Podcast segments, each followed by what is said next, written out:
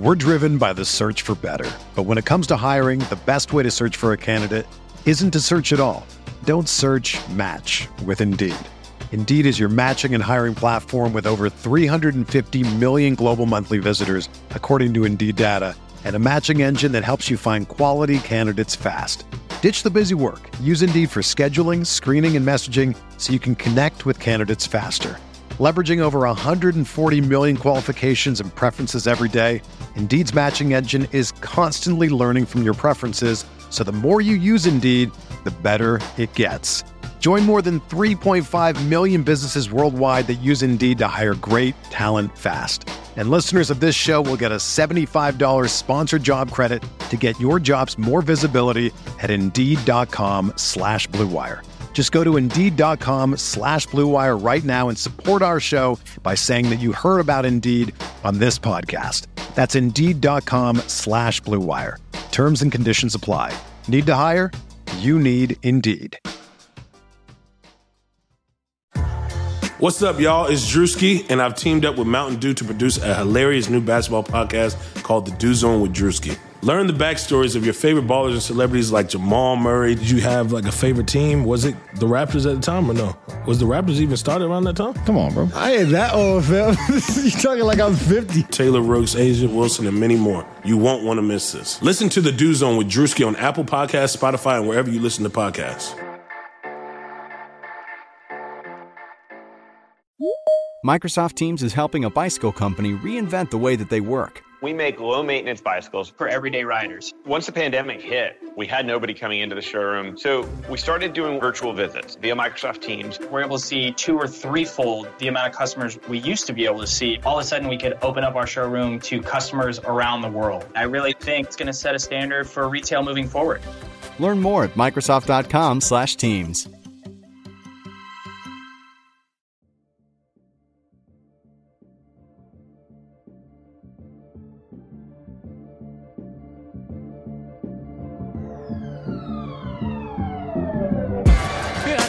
Microsoft.com/Teams. and did what Swaggy P do. Teammates played great, and we um, came out with the victory, you know? I'm just trying to really get my, my NBA 2K rating up. I, can, I, I just cannot take. I, I, I, just, I, I can't take it. You know, it's 12.02 right now. If they want to fire me at 12.05, I'll go home and find something to do. I'll have a good day.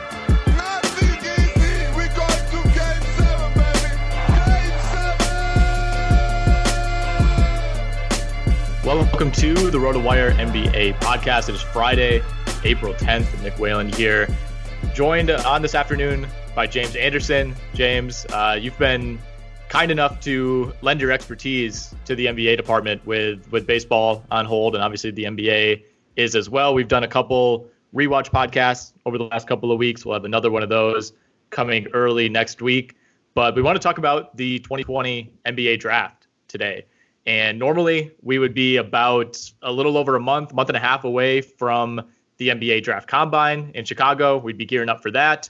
And given the current state of the NBA, it's looking significantly more likely that the NBA draft won't happen until early August at the absolute earliest, and probably more likely late August or perhaps even later than that.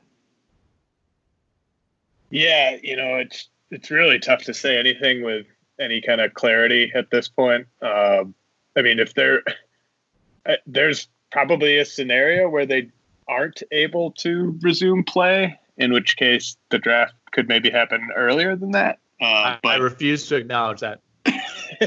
yeah, no, let's, let's no, not there is not such terrible things. Uh, but yeah, I mean, I, I think the, the nice thing is there's there's basically nothing any of these prospects could do that would change their draft profile. So it's we can definitely start talking about them.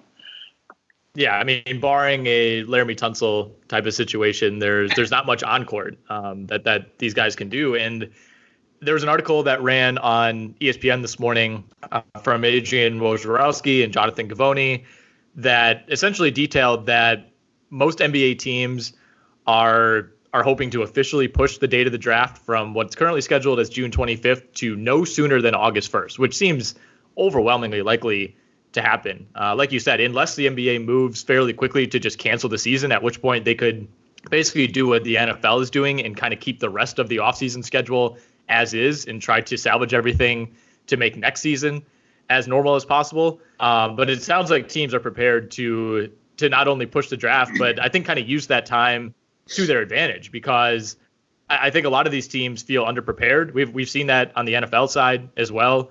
Um, you know, these teams right now are not able to conduct in-person workouts. Of course, they're not able to do interviews. They're they're limited right now to four hours per prospect per interview um, in a Skype type of setting. So you're allowed to talk to players, but you're not allowed to bring them in for workouts. You're not allowed to do the usual. You know, if you want to bring three guys in and, and have them play against each other or scrimmage with guys on your roster, you're not allowed to do that. And when when you look at this draft, like how how much of a fluky kind of draft it was shaping up to be even before all the coronavirus stuff, I think you know it, no no matter how this ends up turning out, I think the the way that that the league is is being forced to operate right now could make this draft even more of a crapshoot than it was already going to be. Yeah, I think this is going to be the biggest crapshoot draft uh, certainly since the Anthony Bennett one, and it's it might be even just more funky than that one because like I think in that one, you know, it was kind of clear that like Victor Oladipo was like the safe option up top. Uh, but in this one, I, feel like you could make a case for like I don't know seven or eight guys for the top spot, and there's just not really any sort of hierarchy in terms of who should go top three, who should go top five. Uh, there's you know public draft boards, and those uh, are useful to to a degree. But I think there's just not a ton of ton separating these guys. So I think each team's individual draft board could end up looking very different. Yeah, I think 2013 is definitely the most relevant comparison right now. Although thinking back to that draft, I don't remember thinking there were that many guys who could actually go number one Bennett was a surprise in that spot. I think Oladipo conceivably could have gone one. Nerlens Noel was was considered the guy who would go number one for a long time. Ben McLemore was in that, that conversation. But outside of that, like I don't remember hearing anyone say Otto Porter should go number one, or Cody Zeller, or Alex Len, or KCP, all guys who went in the top eight in that draft. I, I feel like there are there are more reasons to get excited about some of the prospects in this class. There's a lot of young international talent you have the guy who was a number one player in high school last year, James Wiseman, who we haven't seen play since what November of 2019. Uh, who's kind of seemingly slipping down some of these boards. If you've been checking in, you know, month to month, like a lot of people have, he, I, I think he kind of came in as the consensus number one guy and and sitting out most of the college season, even though he looked really good in the few games that we did see him at Memphis. I, I don't think that really helped his case. And you know, the fact that he compares somewhat similarly to a guy like Clint Capela and you know we're, we're seeing like a team literally just punt on Clint Capela, a good team, uh, just kind of get rid of him midseason. It, it, I guess we can kind of start with James Wiseman and go wherever you want, but to me, he seems like a guy who uh, five, ten years ago would have been almost a cinch to go number one, and now teams are a little bit more skeptical of taking a big man that high if he's not truly a, a complete guy on both sides of the floor.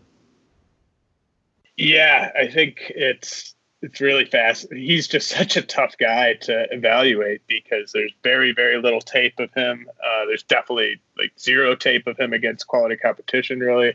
Um, so it's it's tough. I, I, one thing I think that I, I don't usually factor in with uh, where guys should get drafted, but I think is is worth factoring in just given how low uh, the talent is sort of near the top of this draft is that these guys come in on these rookie scale contracts, and I think it it's very possible that multiple guys that go in the top ten could end up being uh, bad contracts on their rookie deals, and so like if you draft James Wiseman and you end up having to pay him um, much more than your typical just kind of hired gun center is getting paid on the free agent market like that doesn't really make much sense to me. I think if you're going to use a high pick on him, you have to really believe in him having the ceiling to be like a top 10 center, uh, hopefully sooner than later. Otherwise, you're just sort of overpaying a guy at a position where a lot of the smart teams are really kind of punting on it. Yeah, and I think it's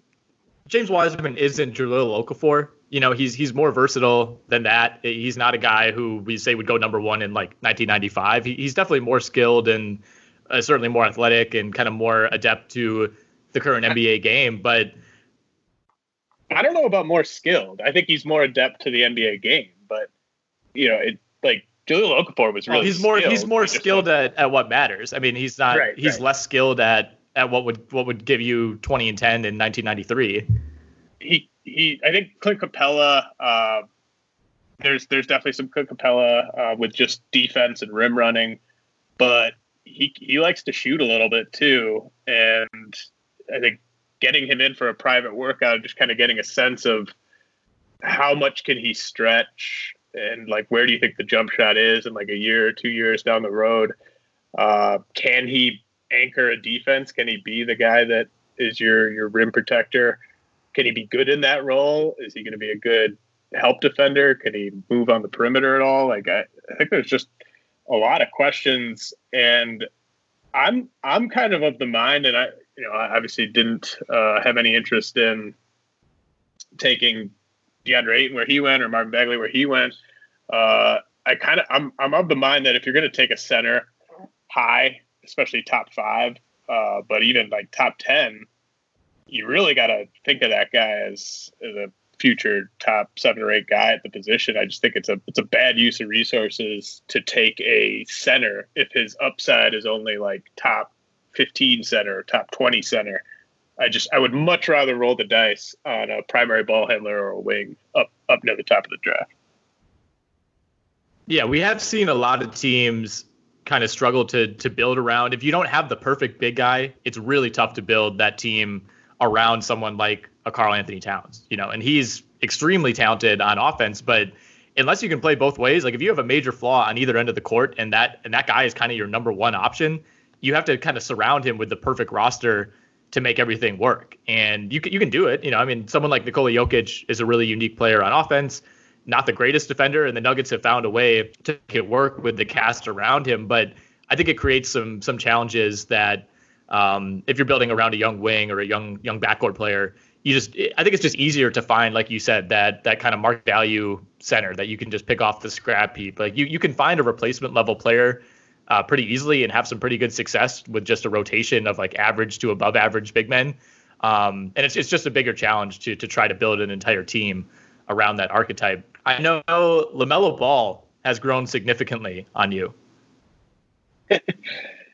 Yeah, it's uh, part of it is just that I dislike everyone else so much. Uh, I, I think he has the fewest weaknesses. I think he has the highest floor. I think that if he had shot, like if he just shot 32% from three in the NBL, he, he only played 12 games, but if he just shot like in the 30s from three, I think he would just be a, a lock to go number one. But he shot 25%.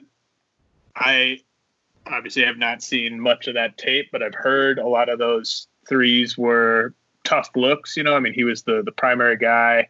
Some of those were, were shot clock heaves and stuff. Uh, but really, other than his shot, I don't see any reasons to be concerned about Lamelo Ball because he has the the vision. He has like the basketball IQ stuff. He has the size. He has the athleticism. Like at six seven, Uh, you know, I think he's going to be able to guard multiple positions. He he's a clear pick and roll ball handler. Like he, he's of that caliber where he can spearhead an offense. It's just a question of how well is he going to shoot, and you know that's I think the thing I care most about in the draft is how well a guy's going to shoot. And so typically I would not be in favor of taking him number one when there's that uncertainty there. But when you compare him to the rest of the guys that are in this range, I think that like worst case scenario, I think you're you're probably getting someone like Ricky Rubio. Uh, and then best case scenario, you could be getting uh, a really really dynamic uh, point guard with the size to to play other positions as well. So I, it's not that I'm in love with Lamelo Ball, but I love his game more than I like uh, the games of, of some of the other guys that have been rumored to, to be in the mix for number one. In, in a normal draft, where would you, where do you think you'd be comfortable slotting him in? Is he more of like a four to eight range in a usual class? Yeah, I think that's that's perfect actually. Uh, last year, you could maybe make a case for him as high as three, but Mhm. last year was was pretty weak after the top two guys. Uh, yeah, I mean, I I, I do actually think I like him more as a prospect than I liked RJ Barrett as a prospect, just because I think he has the distributor uh, gene, mm-hmm. and RJ Barrett is more kind of a, a score first guy. Uh, but yeah, I mean, like in the the Doncic Trae Young draft, I would have had him definitely after Jaren Jackson, uh, maybe after Wendell Carter. Yeah, so I think four to eight in mm. kind of a, a, solid draft is is the right range for sure. him. Yeah, but I, I think part of his whole profile too is he is LeVar Ball's son, and that's kind of worn off. You know, we haven't really heard from LeVar Ball publicly in like a full year, which which is fantastic. I mean, it's kind of it's kind of easy to forget like how much of a figure he was for a while, and how much for a while it looked like he you know, was maybe going to end up tanking LaMelo's stock, who at the time was like a junior in high school and was, you know, back and forth from Lithuania. And it, it just looked like he was just on this path where he, you know, might be like a Jeremy Tyler situation where you, you hear about this kid all through high school and then he just never really makes it. And the fact that that's been straightened out, I think helps him. But again, the fact that this draft doesn't have any semblance of a sure thing, I think really, really helps a guy like LaMelo who has very clear flaws and is inherently a risky player just, just based on, you know, if, if, you, if you just watch a 10 minute highlight video um, or even like a, a, strengths and weaknesses video I watched a couple weeks ago. Like some his bad plays are horrifically bad. You know, I mean it's you know just careless, um, careless turnovers. You know, flashiness, um, ill-advised pull-up threes in traffic, stuff like that. But the fact that they're, I think you could take him like two or three, and you wouldn't look back and say, "Man, I feel really bad that we're passing on this guy." You know, whereas like you compared it to the draft from 2018, like to me, like you know, Luka Doncic was basically a sure thing. DeAndre Ayton, not a sure thing to become a star, but seemed like he was going to be really good. Like taking LaMelo Ball over somebody like Ayton or, or Jaren Jackson, uh, or even Wendell Carter is a good example, a guy who was a really safe type of prospect. You know, there's there's such a, a low floor with Ball, um, at least in my mind. I know you think it's a little bit higher. That that I think he would usually carry a lot more risk than he does given the class around him. Yeah, it's it's really there's no spot in this draft that I would want to be really. Like if, if I have the yeah. number one pick, I'd be looking to trade down. If I have the number two pick, I'd be looking to trade down. If I like I would just keep trying yeah. to trade down and out of this draft because there's not a single guy where you're even like the role players, even the guys who are just supposed to be kind of nice complementary pieces. Like I don't think those guys have the highest of floors. So uh, I mean, you really have to do your homework. It, it's really going to be a, a, scouting and evaluation draft. Like, mm-hmm. there's no easy picks in this draft. There's no obvious choice at the top. There's, uh, yeah, you just you really have to be kind of make the, the best of a lot of unsatisfactory choices. And that, you know, to me, it's to me, it's bald. And I mean, we we should probably just talk about Anthony Edwards. Uh, I think he's the most common name you'll see near the top of a draft board, and he looks the part. Uh, I mean, him and James Wiseman are the guys who look like they belong as top five picks. Uh, but I think, other than his um, physical measurements and his athleticism, I really struggle to find what a strength of Anthony Edwards is right now. It's not like it's not like he just has one thing he needs to fix. Like he needs to you know try harder on defense or, or become a better shooter. He has to get better at pretty much everything to do with playing basketball. This year kind of felt like a missed opportunity for him because we're going to keep going back to the main theme of this draft just being the unpredictability and the lack of a clear dichotomy at the top. And I mean, he had a chance to really run away with this thing, right? I mean, especially once Wiseman left Memphis. You know, the you have the other guys who are rumored in that one to five range. You know, Lamelo's overseas. Uh, Deni Avdija is in Israel. Um, you know, Obi Toppin's 22 years old. Like there, are a lot of other players were either foreign guys who inherently carry questions because we just haven't seen them that much, or or guys who have other flaws. And Anthony Edwards didn't have to be a perfect player, but you know, shooting under 30% from three, iffy at the foul line, just kind of a poor decision maker at times on offense, not a great distributor. Like I think if he had just played a little bit better, he he had a chance to really separate himself as the clear number one guy. Didn't I think you and I joked after the Michigan State game that he should just stop playing? like he should have just uh, called it a season really after that game because yeah. I think if he had done that, he would be a lock to go number one. It's just you know that that was his sort of hey everyone, like I'm the new favorite to go number one game, and then everyone started scrutinizing him after that because he just played like crap and, in most of his most Yeah. of his games over the rest of the season. Uh, I mean, I like am I being too hard on him? Like I just I really think he needs to improve by leaps and bounds as a, like his he needs to improve his handles, he needs to improve his decision making, needs to improve his shooting, he needs to improve his uh, defensive intensity, his defensive acumen. Like I, I just I don't know what he's good at as a basketball player other than using his physical gifts in transition to to put on highlight reel plays. Um, he, he can get hot from the field, but his jumper it's it's not the the prettiest jumper ever. It's uh, you know he he takes shots where it's like what what on earth are you thinking like taking that shot and it, Yeah. it'd be one it'd be one thing if he was taking like Trae Young shots uh, but making them at like a 34% clip but when you're that bad of a shooter uh, from an efficiency standpoint and you're also taking horrible shots left and right I'm just very concerned because I, I think his floor is incredibly low because he you know he doesn't use his physical gifts as a defensive force. He gets most of his steals basically just sort of jumping passing lanes and stuff. He's not uh, he's not a shutdown defender even though he, he should be. And it kind of reminds me a little bit of Andrew Wiggins in, in that regard. Like there's there's a lot of kind of really uh, indicting videos of him defensively where like the play will be going in the other direction and he's just he's so slow to like kind of get in on the play. Um i mean it, you know he, he can't like you can't count on him to be a role player offensively and you can't count on him to be a plus defender i i just think the floor with him is just incredibly low and that's that's why he wouldn't be my pick at number one even though i definitely acknowledge he has the highest ceiling in this draft Yeah, very rare for a player who has. I, agree with you. I think by far the highest ceiling in this draft to also have maybe the lowest floor. Uh, that's typically not a great sign. Um, but at the same time, like I could very, I could see him being, you know, somewhere between, you know, so kind of like a Donovan Mitchell type. You know, like it wouldn't shock if he came in and was and was just a better NBA player than he was playing on a bad college team in a good conference. You know, like part of it is he had really nothing around him on that Georgia team. They weren't going to make the tournament.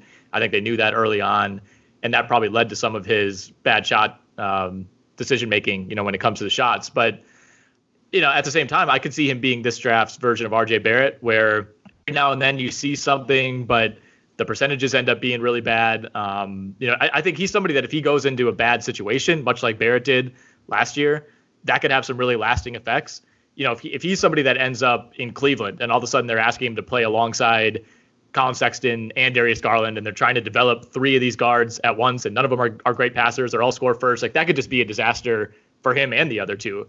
Um, but if he's somebody that goes into a better situation, um, you know, like let's say I don't know, Chicago or you know jumps up, or even a team like um, I'm trying to look at the the lottery odds, like New Orleans. You know, it's somewhat somewhat competent organization. The Spurs are going to be in the lottery. Um, you know, there there are certain organizations that I would want him to go to and would feel really good about his development, but it, it, for as, as talented as he is, it feels like less of a sure thing than it should. Yeah, I mean, it, if he ends up on one of those bad teams, uh, the Knicks, the Cavs, uh, I almost think it's kind of a wrap. Like, I just do not see him making. So you think, think there's a better chance he's Ben McLemore than Donovan Mitchell?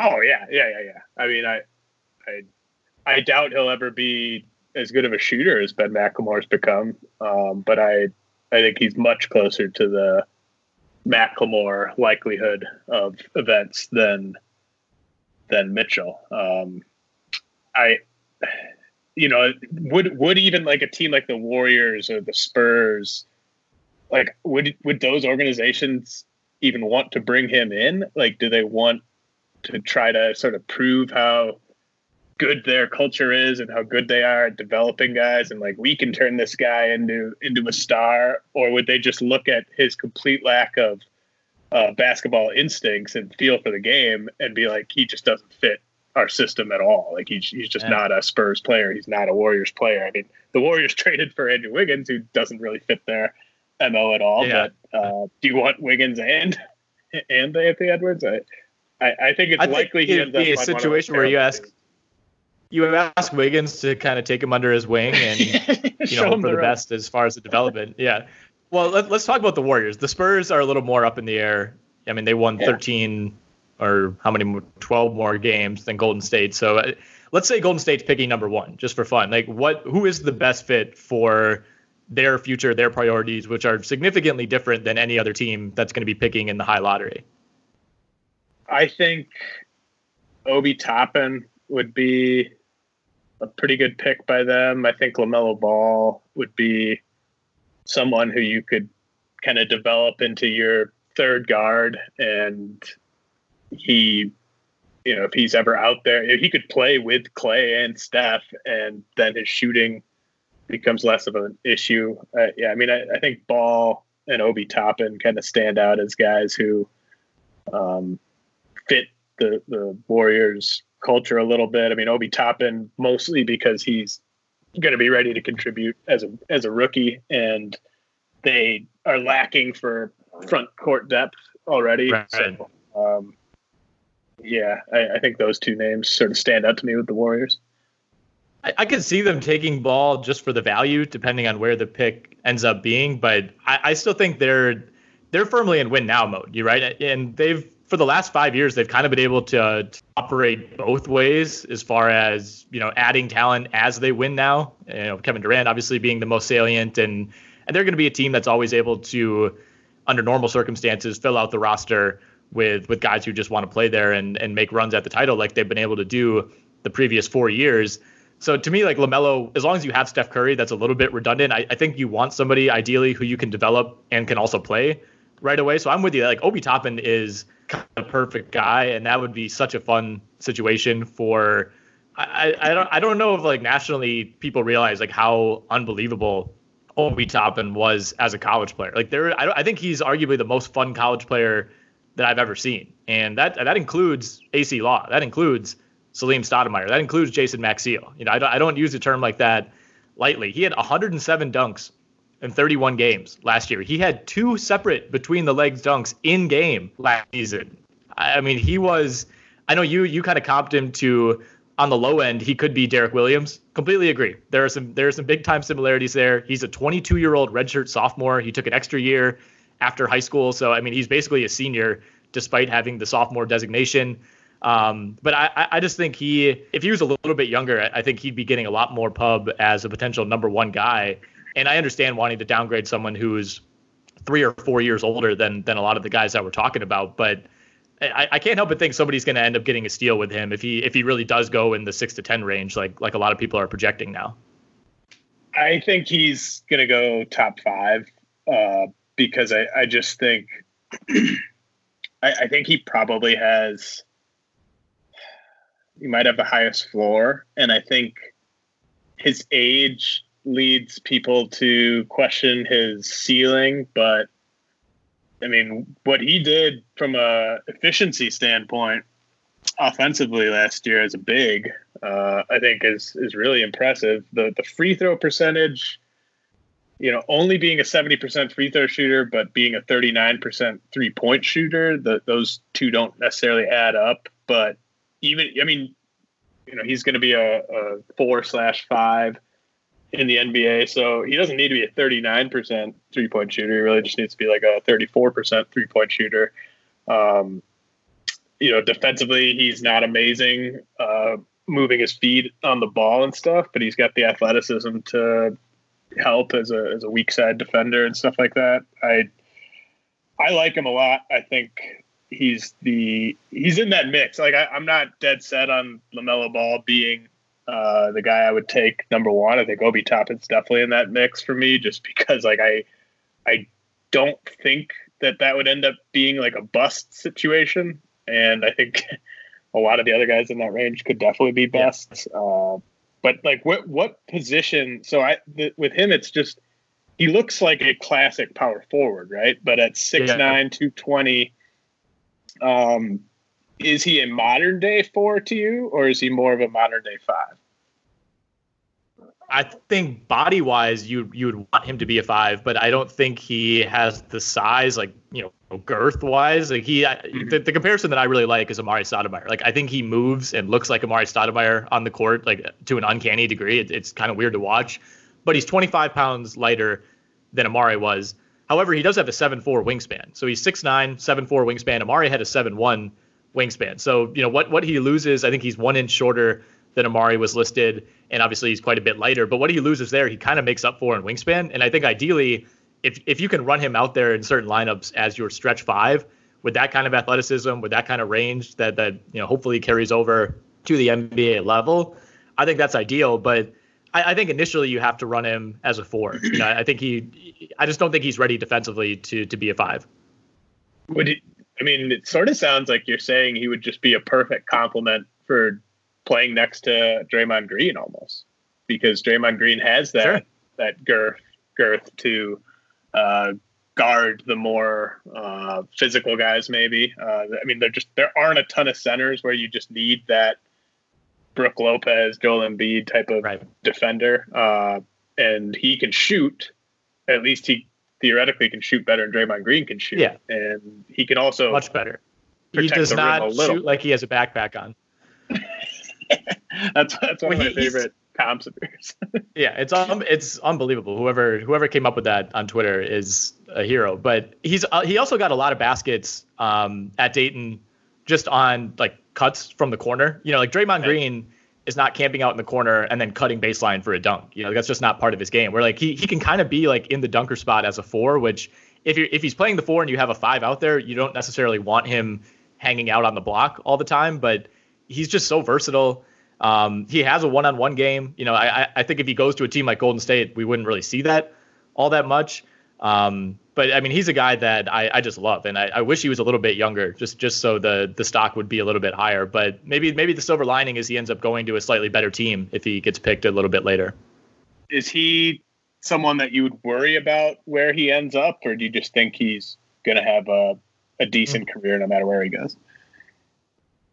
A little bit. I, I defensively is where I worry. I, I think he's he's just such a ridiculous smooth athlete on offense, works hard, rebounds. Um, I, I, think he'll be fine in that regard. I, I just worry defensively. You know, he's he's like basically. I wouldn't feel good about anybody going to Cleveland. That's kind of what it comes down to, or even Atlanta at this point. Like, I, there's not one guy who I'm like, you know, where he'd be a good fit playing alongside Collin Sexton. no, poor Cavs, man. Um, man, are they? Is is Detroit still the worst situation, or are the Cavs up there? Or like, so did, Detroit is a worse. Detroit's a worse situation, but the thing with the Cavs is they've kind of backed themselves into this corner where they're they're almost now forced to build around two guys who aren't good. Right. And you can't you can't just pull the plug after one year. You know, I, I think in theory, that's what some teams should do. And if you know that a guy is not the guy that you think he is, I, I, think logic dictates that you should maybe just cut bait. But you, you just really can't do that. That's just not all that plausible in how in how professional sports work.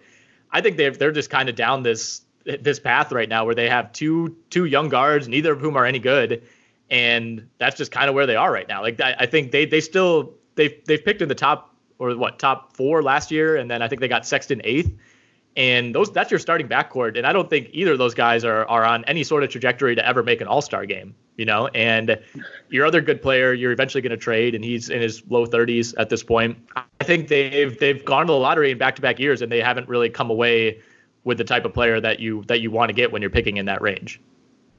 Yeah, I mean, I think they it really stings for them that this draft is so bad because they're going to emerge with Garland, Sexton, and whichever mediocre prospect they take in this draft as right. as their young core. Uh, they don't. There's not like some savior where if they land the number one pick, it's like, oh well, thank thank God we've got this guy. Uh, right. They're they would probably chase upside. I feel like if the Cavs had the number one pick, they would probably take Wiseman or Edwards and just hope that they, they were seem getting like a, Wiseman a star.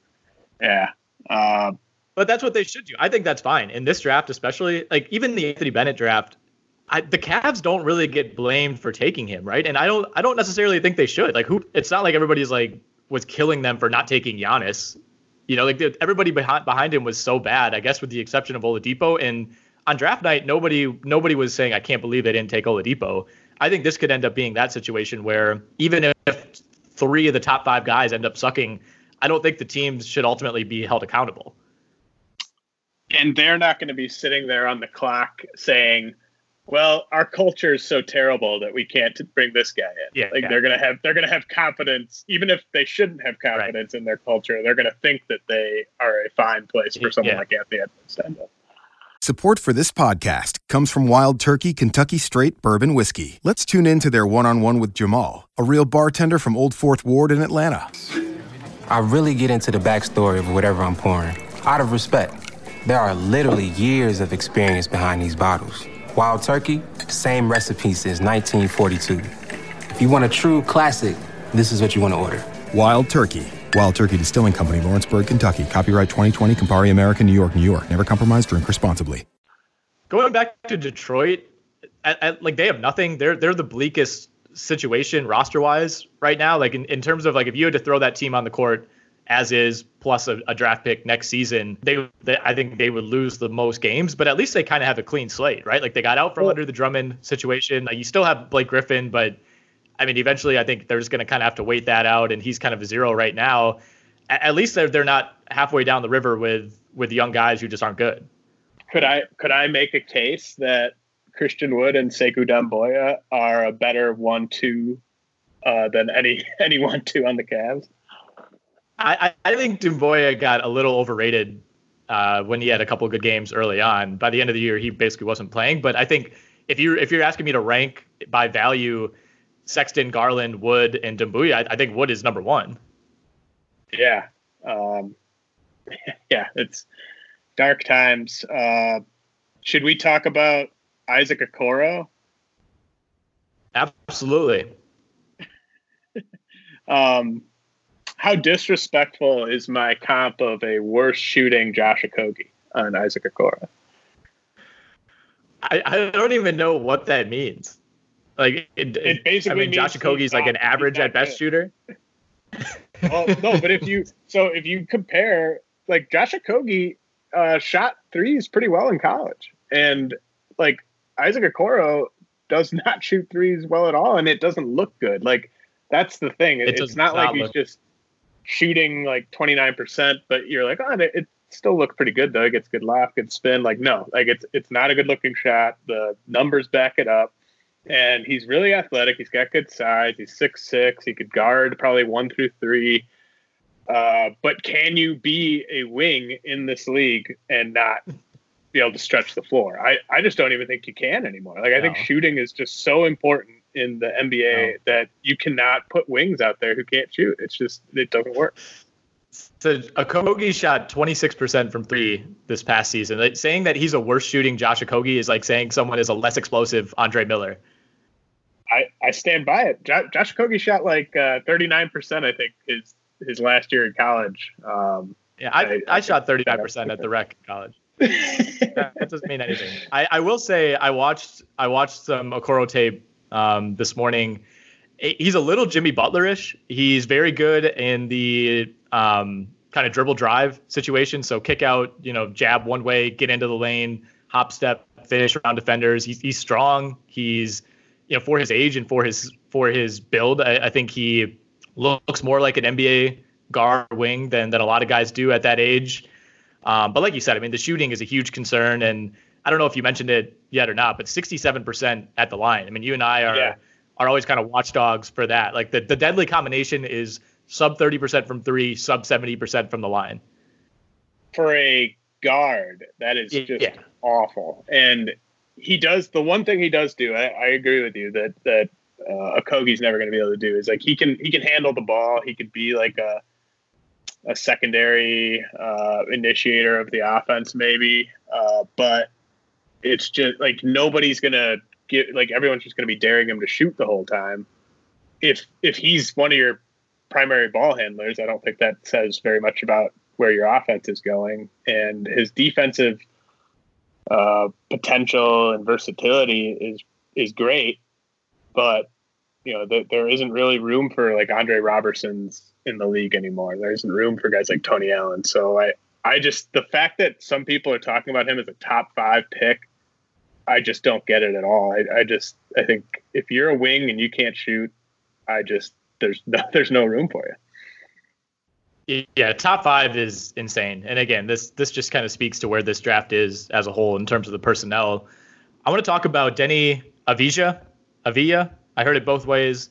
Uh, an Israeli forward, a guy who some mock drafts you'll see him one or two, you'll see him as low as kind of the six or seven range, but does look like a guy who's who's profiling in the right direction and and will likely, in my opinion, end up as a top five pick yeah, he's a guy that like when you watch the tape, it's really really impressive. He's he's fast in the open court. He finishes with both hands. He's pretty athletic as far as European wings go.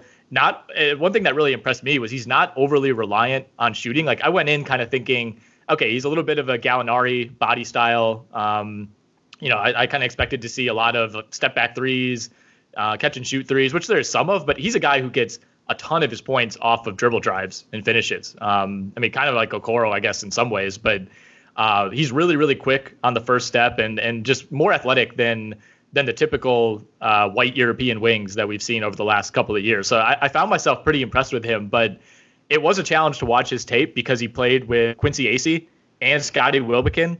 So I, I kind of kept finding your, myself focusing on those guys wandering. instead. Yeah. Yeah, yeah. It's like I, I knew I recognized I knew I recognized Wilbekin. I had to look up the roster, and it was it was just kind of a aha moment when I realized who he was. So I, I think he looks good on tape as well, um, but uh, you know you have to think about like what's his role going to be in the NBA. Like I think he is at his best, as he said, with the ball in his hands and initiating offense, and he's he's a good passer. Uh, but would he actually be an on-ball guy in the NBA? Like it, it's very like the bar to clear to be that type of guy is so high. Uh, I mean, it, it's not like he's just going to step in and occupy right. some sort of like Luka Doncic role on a team. And if he's not playing on the ball, you know, he shot less than 28% from three, less than 60% from the line, tiny, tiny sample size. Yeah. But, uh, you know, if he if he's not really a threat to to shoot threes, and he's not on the ball, then I think you run into trouble. So, it, any team that takes him, if, if if he does go top five, I really think the plan has to be to try to at least have him run your second unit offense and let him make plays with the ball in his hands because he, he's just not going to be a guy that adds any value at all to me if he's playing off ball. I think that's true. I mean, the, saving grace for him, like like you said, the numbers aren't great from three, but the shot looks really, really good, and he he just he just looks like somebody who'd be a good three point shooter. You know, like and that only gets you so far, but I would imagine that's something that improves. I, I don't think he's somebody that like I think ideally he would have second unit responsibilities, but I think that's a lot to ask to just hand that over sub to some 19 year old kid from Israel. You know, like I, I think you, you'd be taking him with the understanding that he's somewhat of a project um, the question is like, is this going to be a Hezonja situation where he doesn't want to be a project and he wants to be an impact guy right away and, and doesn't really fall in line? Uh, yeah, I, I have no idea what he's like, like what his personality's like, but um, you know, he's someone where I would I would hope he ends up on a team like the Spurs, where they have yeah, a yeah. history of developing these types of guys and where they can take it slow. Like I definitely think he should be treated as a project, uh, kind of like you said. Like I mean, it's a lot to ask. Um, but I mean, if he went to, I I don't really see a team like the Knicks or the Cavs taking him, so hopefully we won't have to worry about that. But he's another guy where if he goes to the wrong situation, he could be out of the league in a few years. Who's the most likely Knick of these of these guys who we've discussed? yes, yes. I'm, I'm I'm glad we're tackling this important question. Uh, I think R.J. Hampton has a Knick to him. I just think they'll be picking. Will they be picking too high for that to be uh, like? I, I well, think James I Wiseman. honestly, just take him at two. Yeah. I think James yeah, Wiseman I could, I could, I could see them talking like they seem like a team that probably hasn't been doing a ton of advanced scouting. Like they heard about Wiseman and maybe made up their minds on like November 10th that he was the guy. Would there be anything more frustrating for like uh, Mitchell Rob the Mitchell Robinson fan club than for them to take James Wiseman? oh man, Just start Taj Gibson at shooting guard. Yeah, I, I could talk. I could totally see the Knicks like taking James Wiseman and then like presenting to their fans that R.J. Barrett and James Wiseman are like the the future, and just really and like maybe trading Mitchell Robinson to some some other team or something. It's uh, there's no save. There's no Knick savior in this draft. That's for sure. No, which so we have to delay that at least one more year. Maybe that's going to be Chris Paul this summer. Who knows? Uh, let's let's move on to Onyeka Okongwu from USC, Yes. and uh, he's a guy that I he kind of re reemerged on my radar like midway through the college season. He's he had some insane uh, individual games throughout the year. Like, he had an eight block game, a number of 20, 10 games. Like he was really really good and just didn't get a lot of pub because once again the Pac-12 was was like loaded with top end talent and just didn't produce and you know just wasn't wasn't relevant nationally really outside of Oregon. Um, but he's somebody that you may recall was the guy catching all the lobs for Chino Hills back in the day from Lonzo and um, and LaMelo Ball. Okay. Um, yeah, so he, he's LaMelo's age, but he played. He was a sophomore, I believe, or maybe even a freshman when Lonzo was playing, and he was. I mean, he was a pretty big time prospect, uh, 25th overall in his class. Um, but I, I think he kind of carried some of the questions that the Balls did, as far as like them playing in that weird, you know, just like no defense system in high school. Um, but he he proved to be just really really good and an instant impact guy for USC. Yeah, I think he. I mean, he could be pretty close to plug and play as like a backup, a backup center in, in year one, and you could eventually maybe turn him into a starting center. I, I, I like him. I think he, like, I don't think he would be a bust. I just think it's debatable, like how high the ceiling is. I just think it's it's very clear to me that at worst he'll be like I don't know, the 30th best center in the league, and he'll be in the NBA for a good seven or eight Talk, years. talk about upside. Yeah. and and he's he's one of those guys where you definitely have to plan around the fit. Like you have to look at who your other big men are.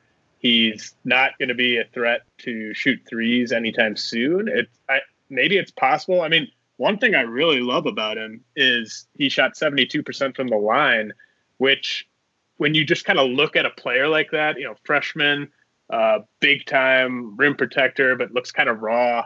You would kind of expect him to be shooting in the 50s from the line, but shooting over 70% for a, a center his age, I think, is is pretty solid. So maybe eventually, like four years down the road, he can stretch at least to the corner. But you definitely need to pair him with a big who can shoot if you want to make it work. I I talked to some scouts about him who said they think he could be, if everything goes right, he could be the 27th best center in the NBA.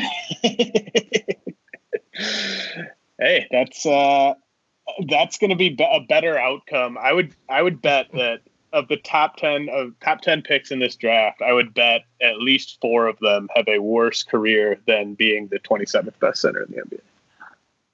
Okay, I don't know how we'll track that, but I will. I'm taking that down right now. So we'll revisit this on the in April of 2025.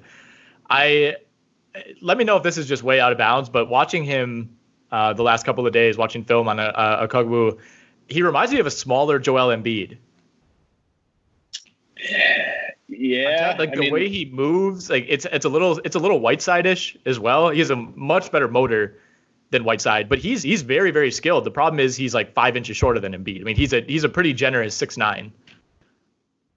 Right, right. Uh, did you were you able to find any wingspan measurements on him?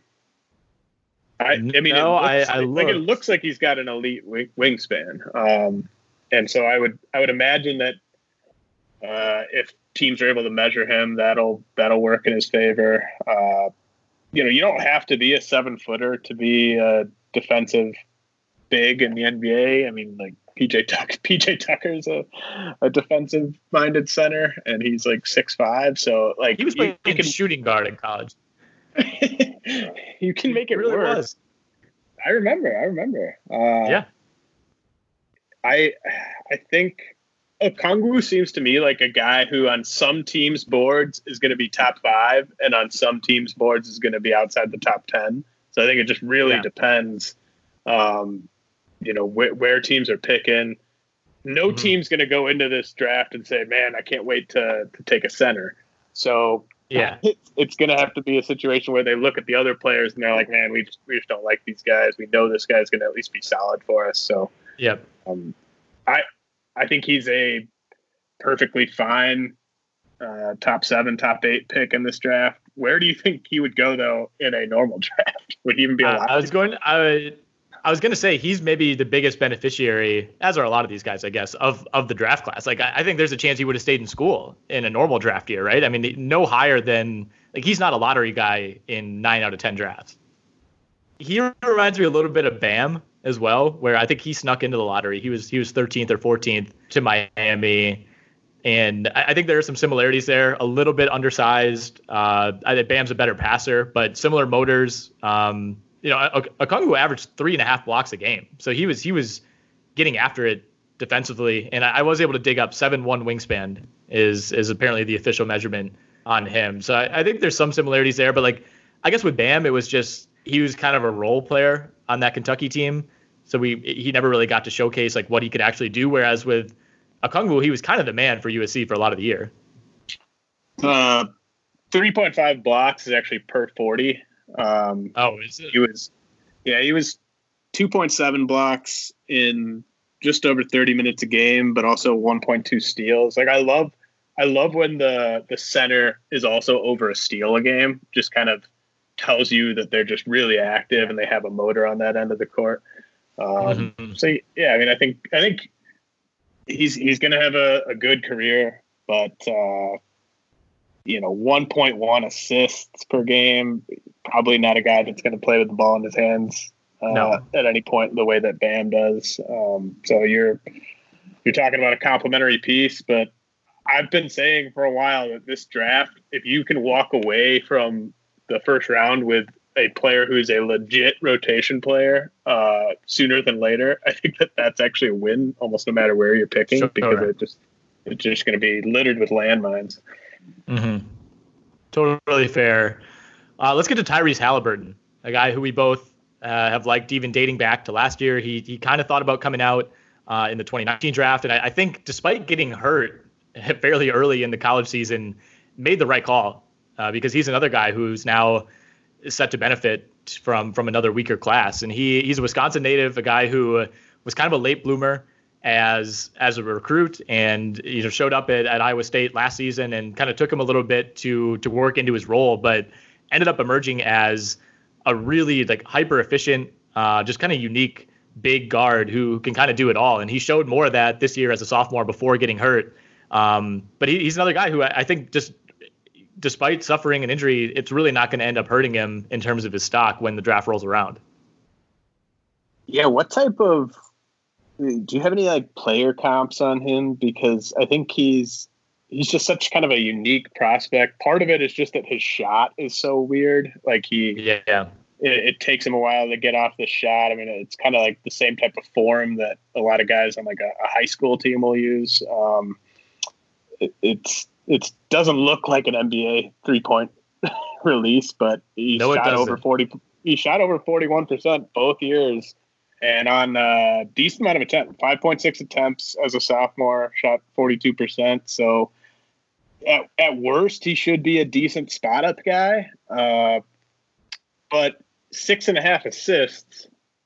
Is he kind of a second unit primary ball handler? Is he just a, a shooting guard? Like, I, what what role do you see him playing? Do you see any kind of similar players to him in the NBA?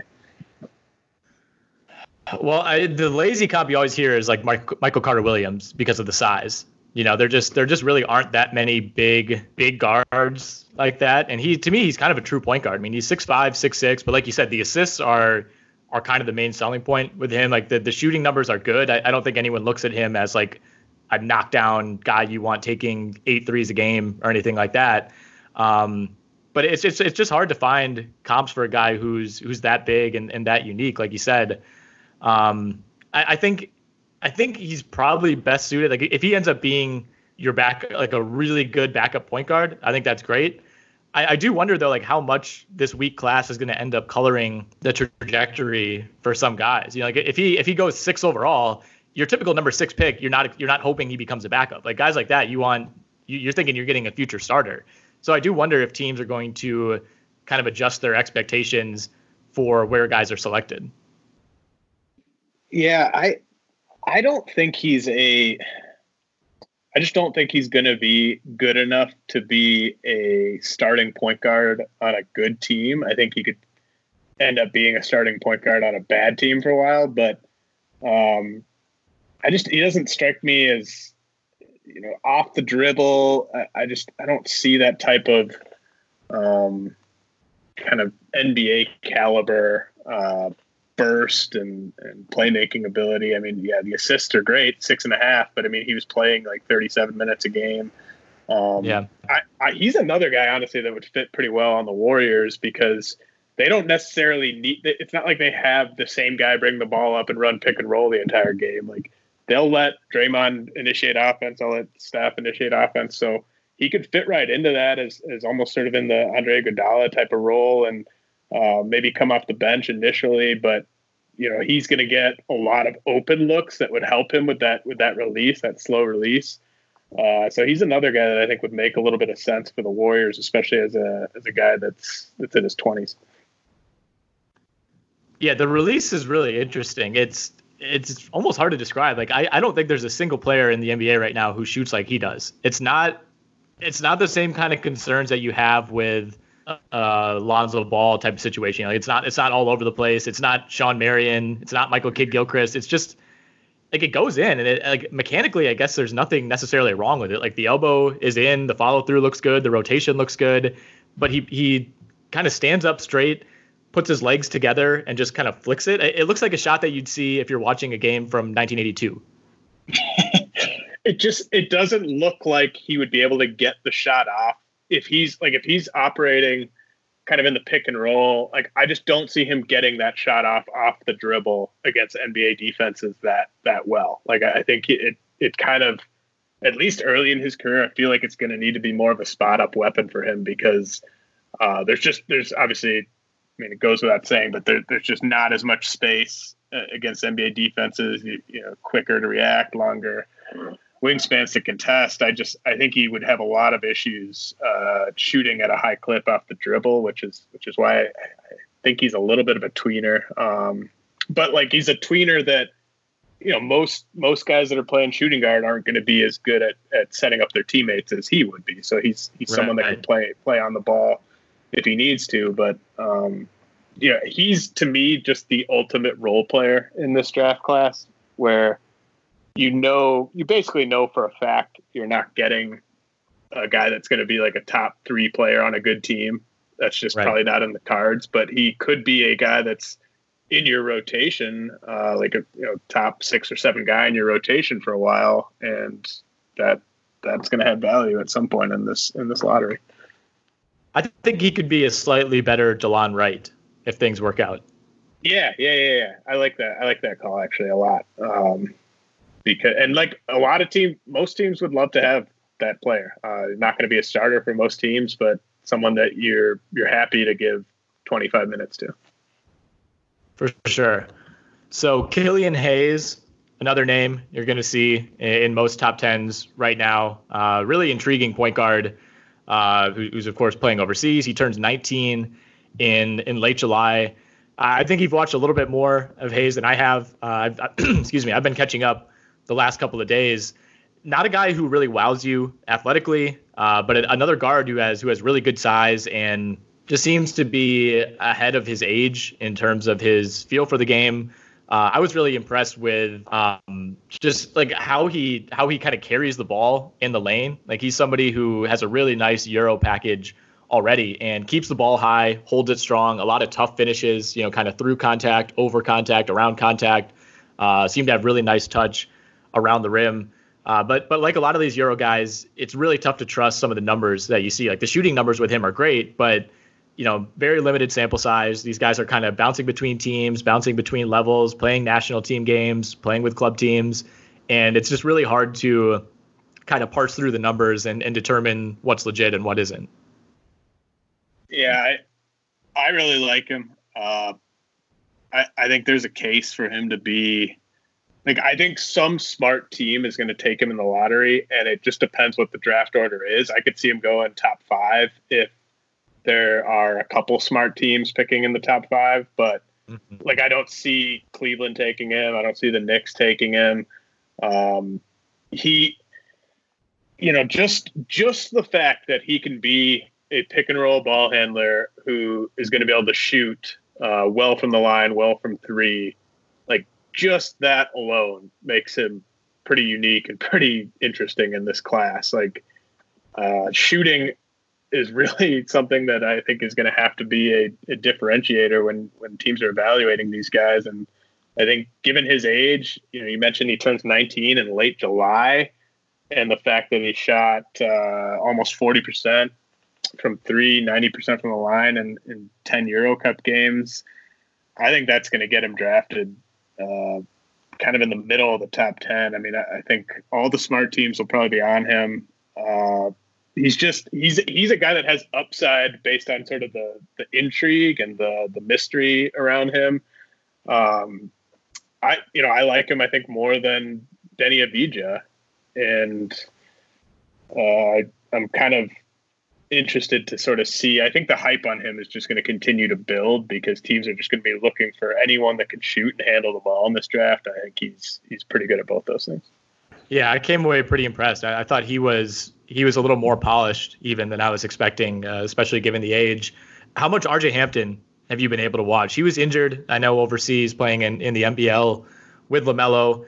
Uh, the, the shooting numbers weren't great prior to the injury, but he's somebody that when you look at the measurables, when you consider how young he was, I mean, he's 6'5, like under 190 pounds, just really, really skinny. Kind of looks like a high school kid playing against men. And, and we've seen other guys going back to Brandon Jennings, Emmanuel Mudiay, uh, you know, guys who just kind of look a little bit out of sorts, and, and ultimately it doesn't affect their draft stock all that much. Um, we, we've seen teams kind of lean on the potential more than the production overseas. But what are your thoughts on Hampton? I think he's probably, um, you know, if we if we ignore the bigs like Toppin and Okongwu, I think he's probably the second best athlete we've talked about behind Anthony Edwards. I think he's just a really explosive leaper, uh, really good at, at throwing it down with one hand in traffic. Uh, but I think he's just got a lot to work on um, with kind of the, the finer points. Um, there were a lot of reports about him just not uh, just kind of lacking toughness and just kind of lacking, um, you know, sort of a determination to kind of play his game. Like I think LaMelo Ball, even though the numbers weren't great, uh, I think he was always confident and always trying to you know lead the offense and make things happen. Whereas I think Hampton was was kind of more willing to sort of take a back seat a little bit. Um, he needs to add strength, but I think there's there's a ton of upside here. I think it, it's it's definitely a project where I think you're probably a couple of years away from him being able to handle a like 26 minute a game role on a good team, but mm-hmm. uh, I think he's he's a fine uh, dice roll, sort of in the the middle of the lottery, mid to late lottery. Like if you just look at these guys and you say like nobody excites me. I know that this guy is going to end up being like a, a fourth guard. I know this guy's going to be a backup center. Hampton could just turn into nothing. He could never make anything of, of his NBA career, but he also has the chance to be uh, pretty intriguing. I mean, 6'5, 190. If he can add like 20 pounds of muscle in the next two years and, and continue to work on his shot, I mean, I think there's, you can dream on, on the upside a little bit with him. Right. And I, I, think once you get into, he's somebody that's maybe a little bit lower than some of the guys we've been talking about. Like, I think Hampton's probably closer to like the six to 14 range as opposed to yeah, yeah. one through yep. eight. If you, if you kind of overlap like that, I, if you're, if you're taking that kind of risk at with like 11th pick, who cares? You know, I mean, I think Thon Maker went 10th overall, didn't he? Right. Yeah. yeah. that's that's the ultimate. Like, use that as a measuring stick. Like, where did Thon Maker go? Is he better than Thon Maker? Yes. so you you asked me if are there any distinct tiers in this draft? I, I think my my first answer is no. I don't think so. I think you kind of hinted at this earlier as well that I think a lot of teams' draft boards are going to look drastically different, right? You know, yeah. I think there's certain players that'll that'll appear in every board, but it, it wouldn't shock me if you if you like could somehow get the actual draft boards from three different franchises and they have three different guys, one through three, and you know, one, you know, somebody who's top three for one team is 11th for another team. Like, I, I really think there's going to be a ton of variance. So, you know, I, I guess by default, you maybe maybe Anthony Edwards, uh, I would would say is kind of locked into whatever you call the top tier, at least in my mind. And, and LaMelo Ball seems to be trending that way as well. But I'm sure there are certain teams who just don't want the style that LaMelo Ball plays or are scared away by a lot of what we talked about with Anthony Edwards. So I, I don't think there's going to end up being much of a consensus. Yeah, I think if we take a broad view of this draft, there just really isn't any distinct tiers. Obviously, from team to team, there's going to be, you know, every team's going to have strong feelings about all these players, and there'll be tiers on each individual team's board. But just from a broad view of like, you know, who should be going in the top three, who should be going in the top five, I really don't think there is any consensus at all, and and that's what makes it so uh, tough. Like it, it, if you ha- you have to pay these guys on the like the, the rookie scale contracts don't adjust to the quality of the draft. So you still have to pay a guy that you take second or third overall in this draft. Yes. second second overall money, and so I think it's it's almost more appealing to have like the ninth pick or the seventh pick. Uh, you know, maybe your board just gets you know your queue get gets kind of obliterated and you end up having to settle for someone you're not that high on but yeah. um, it's just it's really a bad draft to uh, be picking near the top. It's a bad draft to be picking in general. Like we yeah. we might just see a team just pass. Like all right with the third pick. The cavaliers will just not take anybody.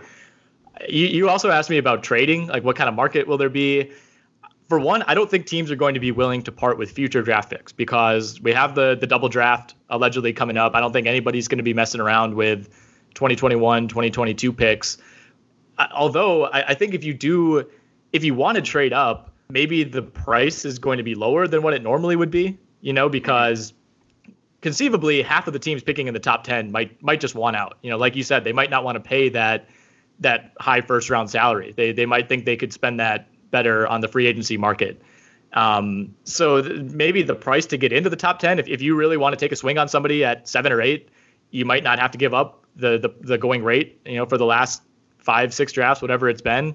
Uh, that's kind of my only argument in favor of trading up. I, I just don't see, uh, I don't, I don't see too many teams like falling in love with anybody, um, you know, because of what we talked about. Like every player has their flaws, and I, I, think maybe someone like Toppin, you know, we could typically the teams that are trading up are obviously the teams that were better the year before, uh, who have later draft picks. You know, like I could see a team, you know, let's say I don't know Boston, Denver, some a team like that that's maybe a couple pieces away from really contending. You know, maybe a team like that trades up to get an Obi Toppin or somebody that they really feel can contribute right away. But other than that, it, it's just hard to imagine there being a huge market. Well, that's that's what I think is the most interesting scenario is that, you know, this is a draft where all 30 teams should be doing their homework on all the guys. Like even if you're not picking top 10, you need to do a thorough evaluation of all of these guys because if you end up falling in love with like if you fall in love with Killian Hayes and think he's going to be like the next CJ McCollum or something like that and you want him and you want to go trade up and get him, it shouldn't be that difficult. So I think that this is a very unique draft in that, you know, you do your homework on all these guys. If you fall in love with one guy, it probably won't be that hard to move up and go get him. So right. that that could make for some draft day. That, that could make the draft really fun if we have competitive playoff teams trading up into the top ten. For sure. So my final question, having watched so much of these guys uh, internationally over the last week or so, when will the NBA adopt the 3D court graphic technology that is apparently stranded in Europe? you don't you don't know what I'm talking about? Like where the baseline graphics are just they're painted on the floor, but they look like they're popping out, and it's it's kind yeah. of like jarring when a player lands on one and you think they're going to crash into it, and then obviously it's just flooring.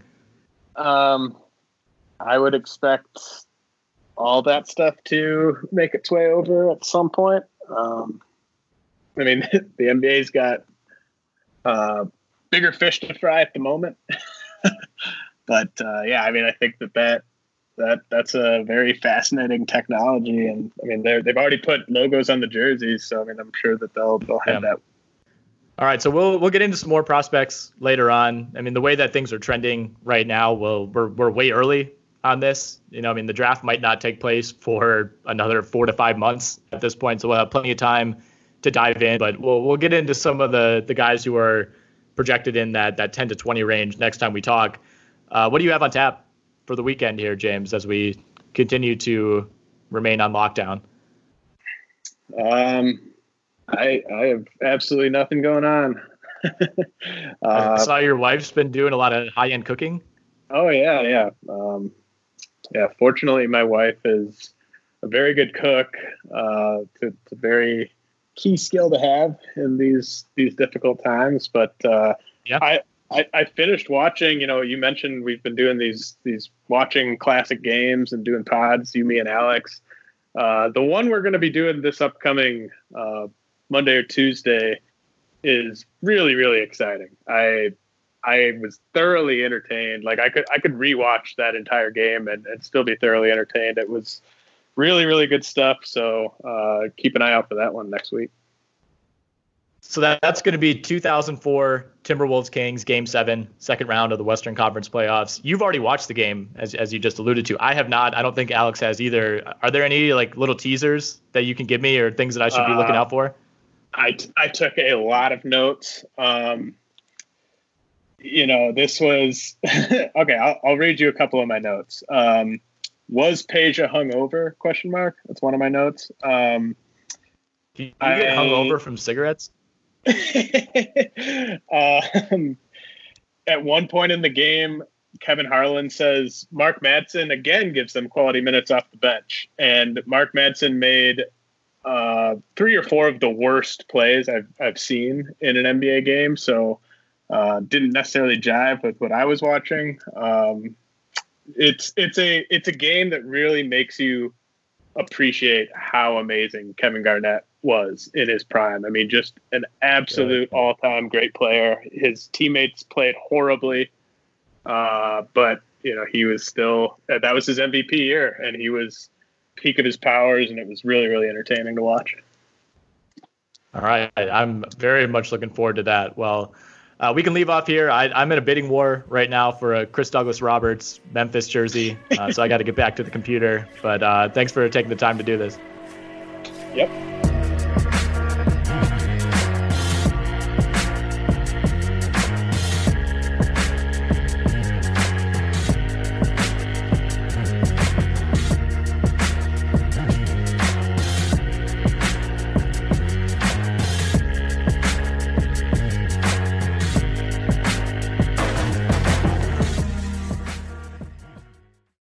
Headlines remind us daily the world is a dangerous place. The elites in charge say everything's fine, stop noticing. But you know better. And your gut knows that time is short to prepare for a world that is four missed meals away from chaos. My Patriot Supply has helped over 3 million families become more self reliant and is the company Americans trust to prepare. Go to mypatriotsupply.com and secure their best selling three month emergency food kits. Each contain delicious breakfasts, lunches, and dinners, averaging over 2,000 calories per day.